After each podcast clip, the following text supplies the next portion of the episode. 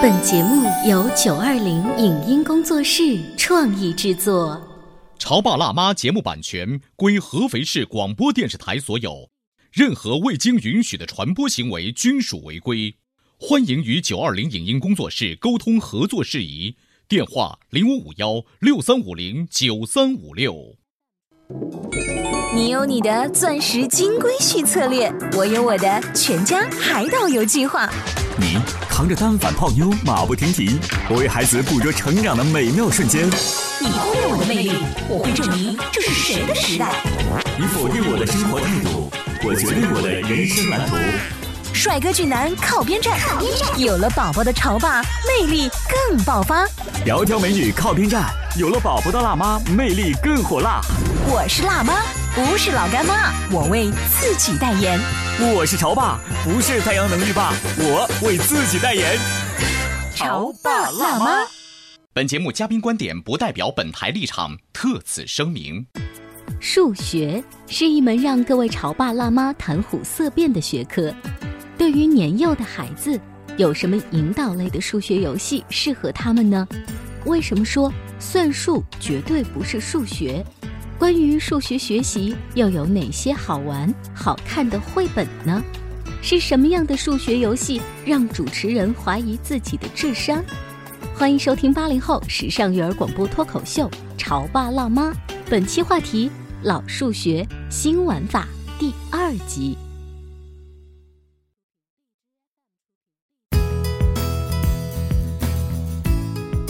欢迎收听八零后时尚育儿广播脱口秀《潮爸辣妈》，大家好，我是灵儿，我是小欧。今天直播间为大家请来了彭老师思维数学培训中心的彭老师，还有小雪的妈妈，欢迎欢迎。大家好。如果各位听众是听了之前的节目，你发现我们请到的这个彭老师可不简单了。对，既然彭老师思维数学培训中心，干嘛强调一个思维数学？这个跟以前的好像奥数班不太一样。呃，因为普通观众就会觉得啊，原来彭老师他开了一个数学私教，就是一个数学补课班，是吗是吧？呃，是，但是绝对不是补数学，我是补孩子的思维，我是让孩子去更深入的去理解数学，去接触数学更美好的一面。嗯，所以您带的孩子当中最小的跟着你快乐学数学的是多大？嗯，六岁、六岁，最大的呢？十二岁，六到十二岁，这是小学阶段的嗯孩子哈。我们在上一期节目的时候呢，大多数人都在吐槽我们数学不好，怎么辅导孩子？数学学了有什么用？对，但这。期节目我觉得要给我们所有中国人要一个点一个兴奋剂哈哦，因为不管是过去还是现在，甚至是可以预期的将来，我们中国人整体的国民的数学素养，嗯，其实很高的。嗯你看，我们每一次获得国际数学竞赛，总是能够获得个金奖。包括你看前不久，我们这个最高速的计算机，这个速度又是全世界排名第一。彭老师，你看我们中国人这个数数学的这个素养挺高的呀。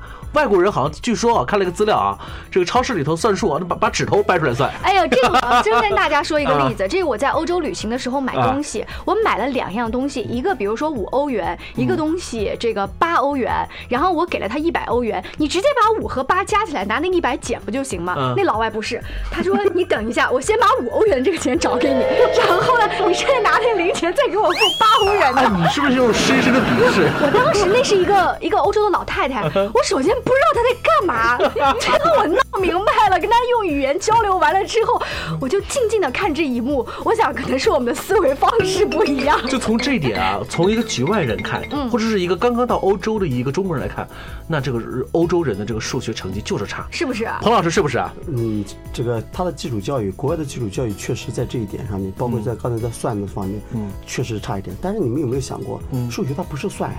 嗯，数学不是算吗？我们小学的时候学习的叫算术，是啊，哎，我们的数学课本不叫算术吗？算术题吗？现在叫数学题。哦，数学学这两个算术和数学不一样玩文字游戏吧？不是玩文字游戏啊。呃，国外有很多的同行对我们中国的数学也持着一种这个意见，就是我讲的是异是同异同的异啊嗯这种意见不一样的看法对不一样的看法。他认为中国的数学就是算的技术，算的技艺。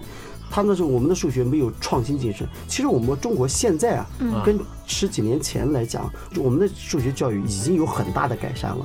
我们在尝试着教孩子去学会探究，学会这个经历感受的过哎程。，那先说回我们小时候，我们小时候真的数学课本上印的就是算数，算数，算数我们那个练习题就是算数那个时候我们确确实实是要背口诀，这口诀那口诀，这方程那方程。对你啊。们，你们还记得我们小的时候那个四则运算吗？对啊。是数学书上有一个框子，对不对？对。叫你先算什么，再算什嗯么是。什么先算大括号，再算小括号，再算这个是啊。然后还还有我们小的时候学习的这个繁分数、什么简便运算都告诉你。其实现在书上面已经没有这类框子了。没有框的原因是什么？你知道吗？我们教材的编审们，我觉得他们特别了不起，他们是想让想让孩子自己经历这个探究的过程，自己经历探究过程以后，他就第一，他有探究力。嗯，我们的孩子不要让像我们上一代这样，我们每一次去考个金奖，但是我们却没有创新力。大家还还知道这个钱学森之问嘛，对不对？就是因为我们的创新力不足。呃，所有人，包括你们刚才说的，说外国人这个算的不行，但是为什么我们能够去达到的这个高度，都是跟别人后面去学习？而为什么我们的专利都远远不足别人？就是因为我们永远跟着别人去学习。嗯，我们为什么不能创新？就是从那时候开始，我们死背死学，所以在彭老师看来，算术绝对不是数学。不是数学。这就是中外理念的不一样。但是好在呢，现在的一些呃中国的数学老师开始慢慢用彭老师像这样子的思维方式来引进，包括小雪妈妈还买到了一些国外版本的数学绘本。绘本都有数学的，不是就是教小孩小兔子、小老虎之类的绘本吗？难道还有对对对，因为别人都说现在不流行讲童话故事了，怕孩子太幼稚嘛。哦然后就流行讲数学绘本的故事。第一，它有故事性；第二，在学故事同时，它会拓展他数学哎呀，小小妈妈，你有多强的功利心啊！讲故事都要把数学给办了因为。我数学不好嘛，啊但是等到我拿到那一批书的时候，我当时真的傻眼了。我说这是数学吗？你们知道是什么吗？比如说有一本讲的是远近。就是呃远的会呃小一点儿，近的会大一点儿。然后还有一个呢，就是呃分类，就是松鼠一家去旅行，然后爸爸要把什么东西放在什么筐子里头，嗯。然后奶奶要把这个罐瓢盆要放在一个筐子里，就是分类。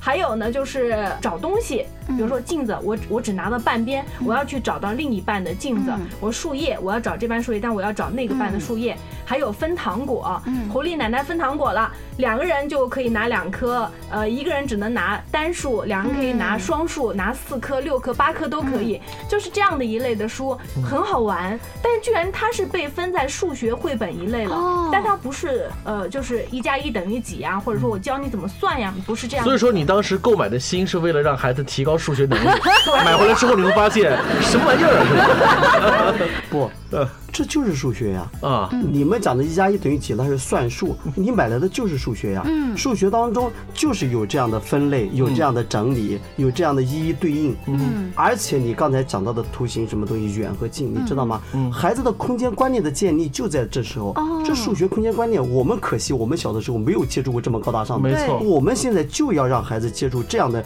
这才是真正的数学。所以彭老师是很力推小雪妈妈刚才说的数学绘本对。那我们也从彭老师这儿取经一点其他的数学绘本，推荐给各位家长。蜘蛛和糖果店，知识点：统计与概率。概率其实就是生活中可能性的大小。就像蜘蛛经过统计得知咪咪买棒棒糖概率比买其他糖果的大。概率虽然能判断某件事情发生的可能性大小，却不能保证百分之百正确。如自作聪明的女店主在老奶奶买什么糖的问题上出了错。从书中不难让孩子感觉到，数学就在生活中，只要有发现的眼睛，就会发现许多数学的美与奇妙。避开恶猫的方法，知识点图表。避开恶猫的方法，通过图表这一主题来加强孩子们在日常生活中运用数学知识的能力。避开恶猫的方法是墨西哥政府指定小学数学辅助教材，被翻译成多国文字，已在法国、巴西、墨西哥等国发行，已获得2009博洛尼亚国际儿童书展优秀童书奖、第十五届 NOMA 图画书插画奖亚军。一起一起分类病，知识点：分类与组织。这本书主要想通过故事告诉孩子们数学中的分类和组织。孩子在成长中总是从无序到有序的。当某天的生活与从前不一样的时候，孩子们会觉得很突然，一下子很难接受。等他们从心理上接受了有序的生活，他们的生活就又回到了平常。故事充满童趣，并告诉了孩子们在生活中如何分类组织，告诉他们生活是有规律、有秩序的。最重要的。还告诉孩子们要克服成长中的恐惧。世界上最帅的猪，知识点：多种数数方法。通过多样的数数方法，孩子们可以清楚地了解数量的含义，这对孩子学习数学会有很大的帮助。另外，排列的对象无论从左边开始数，还是从右边、上边、下边开始数，都是一样的数字。根据情况不同，数数的方法也是多种多样的。这本书通过美妙的故事、优美的图片，告诉孩子们在生活的方方面面，充弥了好玩又实用的数学知识和数学概念，让孩子在感动的同时，也打开了心智，有美、有暖、有智慧，陪伴童年。哎呀，今天我们认识了彭老师之后，我发现数学原来是可以这么去上的哈，真的对于家长来说是大开眼界了哈。对，那有没有一些具体的小游戏去引导一些更小的宝宝，除了看数学绘本哈，去看这个远近啊、分类？呃，我们家的老人家就说。不用担心，你们小的时候都是从打扑克开始学起的。于是呢，我们家儿子最近呢就开始打扑克。可是我时常担心说，二宝不是世界上最大的数。他常常觉得二比九都要大，你知道吗？这打扑克是一个好方法吗？不是一个，不是一个好方法，绝对不是一个好方法，因为换打麻将吗？他破坏了一个游戏规则。哦，他牌里面毕竟是有这个约定俗成的东西。对，其实我们是在平常。的数学当中跟孩子玩的时候，特别是我觉得现在有些数学的学具，比如说那个蒙氏学具，嗯，你可以让孩子在搭的过程当中，他就有这个经历的过程，那他他知道一个人再拿一个过来，哎，两筐子里面有两个了，这从小从一娃的时候就开始玩，他玩的时候你不要去干预他，就是说你一定不要有个功利心，说我今天一定要让他学会什么东西，他感受到这个东西他就好了。嗯，哎，彭老师刚刚说那个蒙氏的学具，我还真有印象，也是我儿子他们这个幼儿园老师带他们玩一。个这个数学的游戏，他是说一二三四五六七，你把几个数字按照双双双的排队，你会发现像三五七九，它有没有好朋友啊？它是落单儿的，对不对？什么叫落单儿的？没有好朋友，其实就是奇数，但是老师只是。他不会一开始先教你基数的概念，他是让小朋友先去把那个玩具找好朋友，既然找不到，他们就叫基数啊。对，你说现在教学都是这么玩的哈，有意思吧？有意思，有意思，太有意思了。那除了像我们刚才说，既然扑克彭老师是不太赞成，但是像刚才那样的教具，您是赞成的。对于小一点的宝宝，还有一些什么引导类的数学的游戏？小一点的宝宝在家里面，其实有时候在现实生活当中啊，就可以不露痕迹的让孩子去做。哎，你把那一个球给我拿来。然后就告诉他，哎，两颗糖我们俩分一分吧，你不能一个人吃，这样一教育他一个德育观念，一个同时让他去分一分。哎，三颗糖我们怎么分呀？四颗糖我们怎么分？所以让他自己在分的时候，他你一颗我一颗，你一颗我一颗，这样的分的过程当中，他就有一个有一个感悟在上面。我记得我孩子小的时候，我就跟他讲，我说，哎，宝宝给我拿筷子来，家里面三口人，他跑过去拿了六只筷子，我就问他，为什么拿这么多呀？妈妈两个。你两个，我两个，你两个，他已经算好了，对，他就在配了，知道吧？嗯，这多了不起的一件事情。然后你再告诉他什么是双数呀？很简单呀，不能单调了。嗯。所以叫双数，那单调一个叫单数。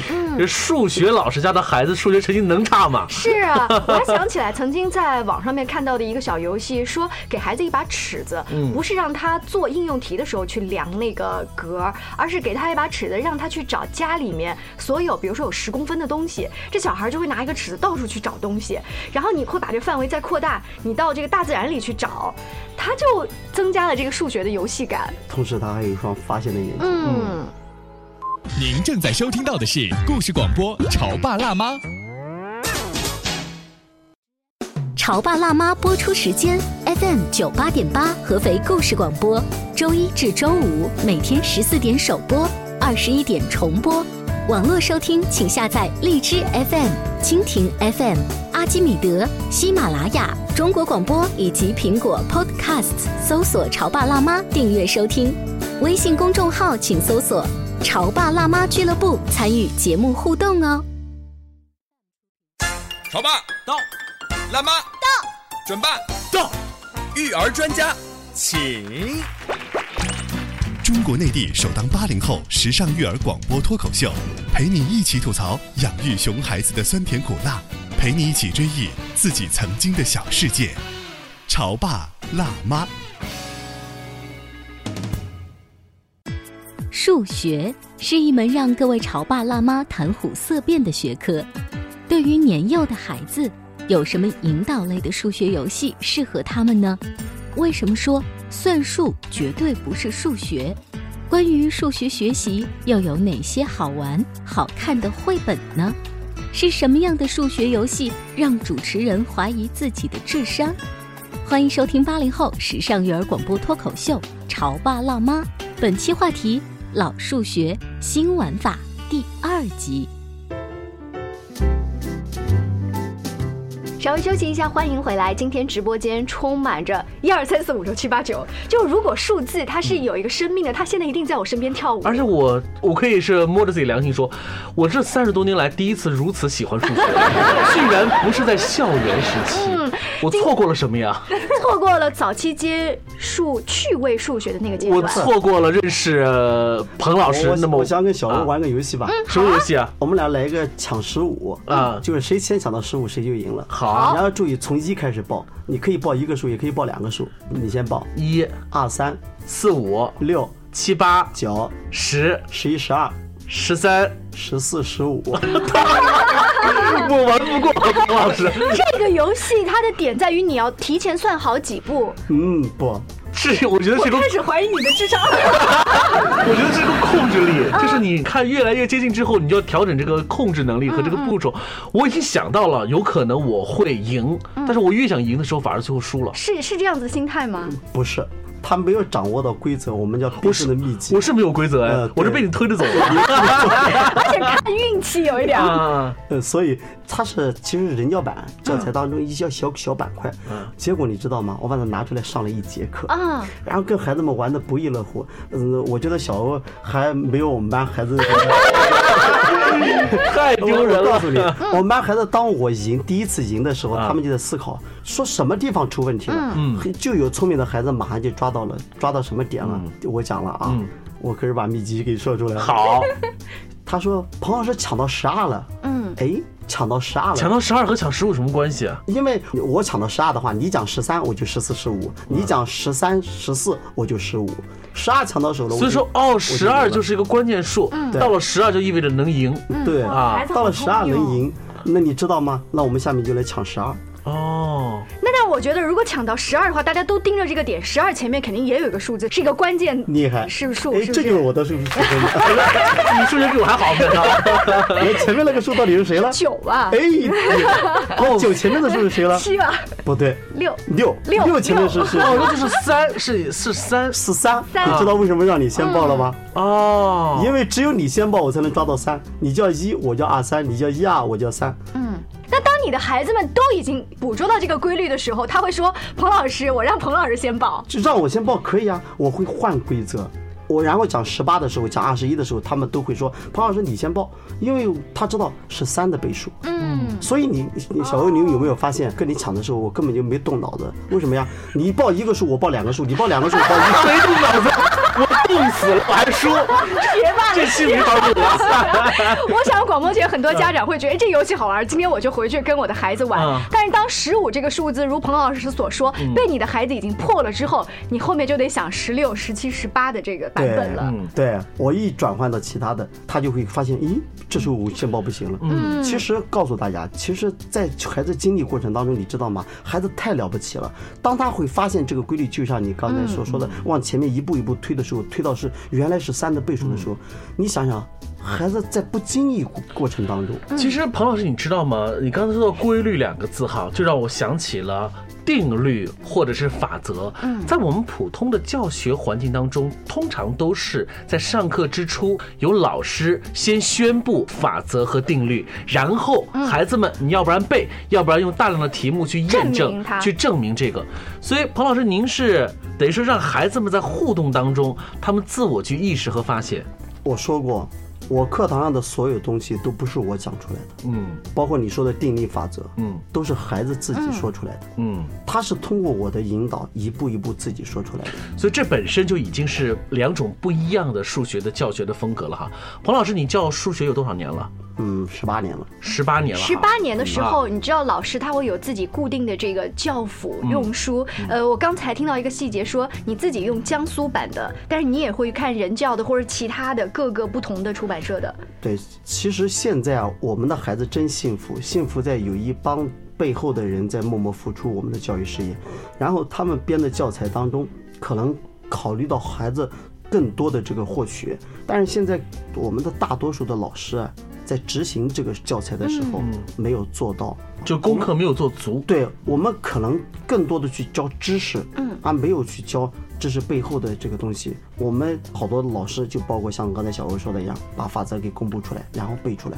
孩子这个脑子如果这样去装的话，他会被装满的。嗯，当他通过一个经历的过程的时候，他可能把知识就像呃压缩文件一样，他就会压缩进去。他甚至打开了他脑海当中潜意识的另外一个部分。对他可能就不需要去记，他只要通过连接就可以了。但是从这公用的主义角度来讲的话，当我把首先把法则和规则先熟悉。之后，其实我的工作效率，我的是提高很多倍的呀。就是我我拿到乘法口则的时候，我拿到规律的时候，我立刻就能够进行接下来的所有的题目的这个可可是你到最后你还要背乘法分配律的时候，我上一期节目讲过，我们已经不要背了。嗯，我们在二年级已经解决了。嗯，对吧？所以。你可能懂得里面的这个知识的本源的话，那你更快的就能解决更多的东西。所以我为什么三十多岁，当我忘记了周长和面积该怎么计算的时候，我就完全抓瞎了。嗯，就当我们学会本身这个方法的时候，其实规则、法则和定律，它是自然而然来了，自然而然就来了。嗯，其实你刚才讲圆的面积。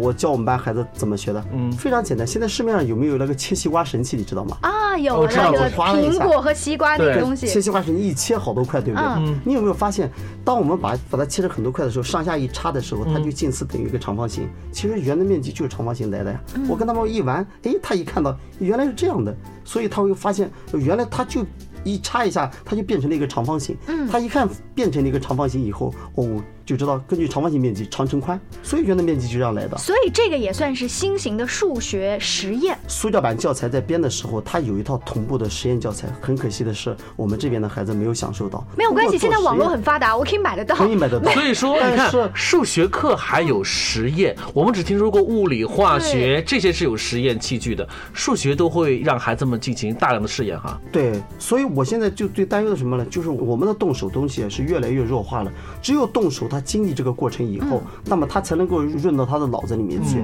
我记得有一部电视剧叫《倚天屠龙记》，那个张三丰问张无忌说：“这套拳你记住了吗？”然后张无忌说：“我忘了。”张三丰说：“你忘了就对了。”这是一个忘记了套路，所以它融在你的血液里。对，这是一个无聊的对白。但是其实真正的实意就是说，当你去忘记了文字部分的时候，实际上你已经是融入到了血脉当中。你现在回想一下，小欧，你开车的时候，你还记得教练当时跟你讲第一步干什么，第二步干什么吗？忘了，就是是吧？啊，那你会不会开车？会啊，你现在会吧？你上去自动就会了。我告诉你，就是这样。你有这样一个经历的过程，你天天都在经历这样的过程。当数学也是这样，当我们让孩子这样的经历过程的时候，哎，他不记得他那个法则，但是他会算呀。嗯，所以我们要的并不是那种死板硬套的东西，我们要的就是这种润到孩子。他的骨髓里面是我想这期节目结束之后呢，各大买书的网站，刚才我们说的 江苏版本的数学教辅 一定会购买量大大增强。那我想像彭老师，你有这种新型的数学思维培训的方式，你的同行肯定会都来向你取经，也想像你一样，又有这种趣味性，又有回头教学的这种成绩。现在有很多像我的同行啊，跟我在探讨这个问题的时候，可能都放不下一个东西，就期末考试的成绩，就分分分学生的命根。这是亘古不变的。但是你有没有啊想过，从长久来想，我从一年级、二年级开始扎实的做这些事情的时候，那么你就不愁孩子没有分，你知道吗？他一旦融入进去以后，他自动的就有分了。我家经常跟家长聊到这个事情，我就说，我们不要去盯着那个分数去看，我们要看分数背后的东西，我们要看我们家长和老师啊到底给孩子付出了多少。我甚至讲过，我说孩子真不懂事，孩子五六年级的孩子，你要骂他懂事的话，他可以回你一句：我当初是一张白纸，你们把我怎么写的？怎么写成了这样，让我不爱数学了？嗯，是因为当初你们就不让我爱，我当时有选择的。这期节目之后，我要给我妈打个电话。你是当初是怎么写我的，让我这么恨数学？所以现在好多家长都觉得很感动，就好远赶过来，赶过来听我的课，然后我在课堂上面呢，家长都能融入进去。嗯，听说是有家长呃求一个小座位坐在你教室的最后面，说家长先受受熏陶。结果听到一半的时候打电话给自己的老公说把孩子赶紧给接过来，是吗？对对对，是的。所以孩子和家长都很喜欢你的时候，整个他们家里的数学氛围都会变得很好。嗯，我有一个学生就是外面培训中心的学生，然后呢，嗯，我发现经常是一个他爷爷来送，我就讲了，我就问我说爷爷你这么辛苦，你干嘛？你你非要来送了？然后他讲，彭老师他站起来了，把那个他的本子给我看，密密麻麻的，老头儿自己的笔记本。是我的课的内容，然后就跟我讲，他 说我原来是霍丘的一个数学老师，我现在退休了来带孙女。我就发现数学原来是这样教的。他说我这么多年，我当时觉得老人家在在自其实是你的时候前辈自责的时候，对我觉得他们帮我们这一代付出了很多。但是他现在他感觉到数学，他说我就没想到数学这么有乐趣。然后就他教了一辈子的数学，对他现在回过头来觉得数学那么有乐趣。对，然后呢，他的儿子就跟我讲说，我们每次要送，他只给送到门口，说你们回去吧，我 我都好感动啊真的。其实刚才彭老师这句话就点醒了我们很多的家长，就是孩子喜欢数学，所以我们成年人，我们依旧可以翻一翻现在孩子们的数学教材。我认为在这种简单的数学教材当中，我们也能找到数学的乐趣，是不是？对，我觉得我们是不是有一点错了？错在什么地方？就是我们好多家长，我们就只觉得我就给孩子辅导给怎么样？你有没有想过，当你在跟他同时学习的时候，孩子会觉得我们俩是平等的，我们俩同时学习，而且你有时候可以装傻充愣的跟他交流，交流这个数学。让他来当小老师，也不一定是装傻充愣，你还不一定搞不 懂。像刚才小欧就玩不过彭老师是啊学生。所以这样的话，你跟他对等同时学习数学的时候，你想一想，他的兴趣该有多多，该有多大？是然后你有时候再卖一点点小破绽，嗯，他是不是更有成就感？嗯，是不是？哎呀，彭老师你太不容易了，又得当数学老师，又得当表演老师。真的，我们要再次替我们潮爸辣妈听众感谢一下彭老师，因为有您这样的老师出现，真的是让这个枯燥、看上去又特别难的一个学科，突然焕发出新的光彩。嗯，是。那希望呢，彭老师以后做客我们直播间，多一多跟我们聊一聊趣味的数学，从小宝宝到大一点的宝宝，怎么样让他们按照不同的步骤来接触这门学科。谢谢，我们下期见，拜拜。再见，谢谢。以上节目由九二零影音工作室创意制作，感谢您的收听。